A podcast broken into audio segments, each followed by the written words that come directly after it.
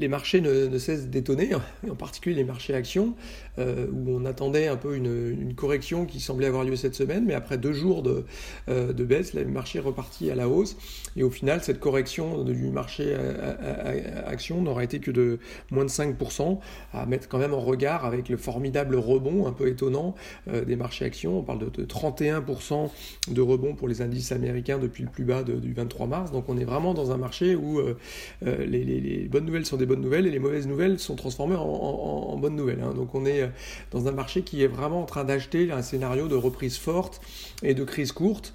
Euh, alors crise courte, sans doute, euh, oui, hein, si on regarde l'histoire, le, la récession moyenne depuis l'après-guerre aux États-Unis, typiquement, c'est 11 mois. Donc là, probablement qu'on n'aura pas une, récession qui durera indéfiniment. C'est un choc qui, on le voit, on a un confinement qui dure deux mois, peut-être trois, et ensuite les économies réouvrent et donc vont réaccélérer mais je crois qu'il faut quand même garder à l'esprit que les, euh, les, économies, les niveaux de PIB et donc les résultats des entreprises seront euh, sûrement beaucoup moins élevés qu'avant cette crise. On va avoir moins de, euh, on va avoir beaucoup plus de dettes sur EBITDA des entreprises, on a plus de, des États qui vont être endettés, des ménages qui vont avoir plutôt tendance à épargner sans doute face à un taux de chômage qui, qui, monte en flèche. On l'a vu aux États-Unis, hein, on est déjà 15%, on pourrait avoir 20% de, de chômeurs. On voit, c'est surtout du chômage partiel qu'on voit en France, mais ou Europe, mais on est quand même dans un moment où le, chômage va remonter euh, assez, assez fortement, donc la consommation va le subir, l'investissement également, donc euh, on aura des entreprises euh, probablement qui vont souffrir. Aujourd'hui,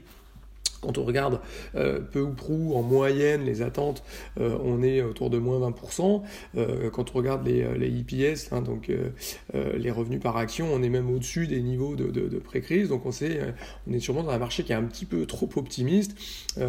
donc on peut comprendre que le S&P qui a 20% de valeur technologique surperforme l'Europe, mais aujourd'hui le S&P n'est en baisse que de 8%. Le Nasdaq, là aussi, on peut comprendre qu'il y a sûrement dans le Nasdaq une partie des entreprises qui vont sortir plus fortes de cette crise avec euh, une demande pour les valeurs technologiques, pour l'informatisation, pour euh, les achats à domicile, pour l'équipement euh, du domicile, pour la recherche, pour les biotech, etc. Donc on sent bien que la, technologie, l'IT vont, vont, gagner, hein. vont sans doute, hein, comme le disait le CEO de Microsoft, en deux mois, on a sûrement fait un, on a gagné deux ans de, de, en termes de taux d'équipement des, entreprises et des ménages. Donc on est sûrement dans un saut de technologie qui, qui s'accélère, mais euh, je crois que la, big picture, hein, c'est quand même que les, économies et les résultats des entreprises seront à la fin plus bas euh, qu'ils euh, ne l'étaient avant 2019. Donc prudence, aujourd'hui, tout rebond marqué est sans doute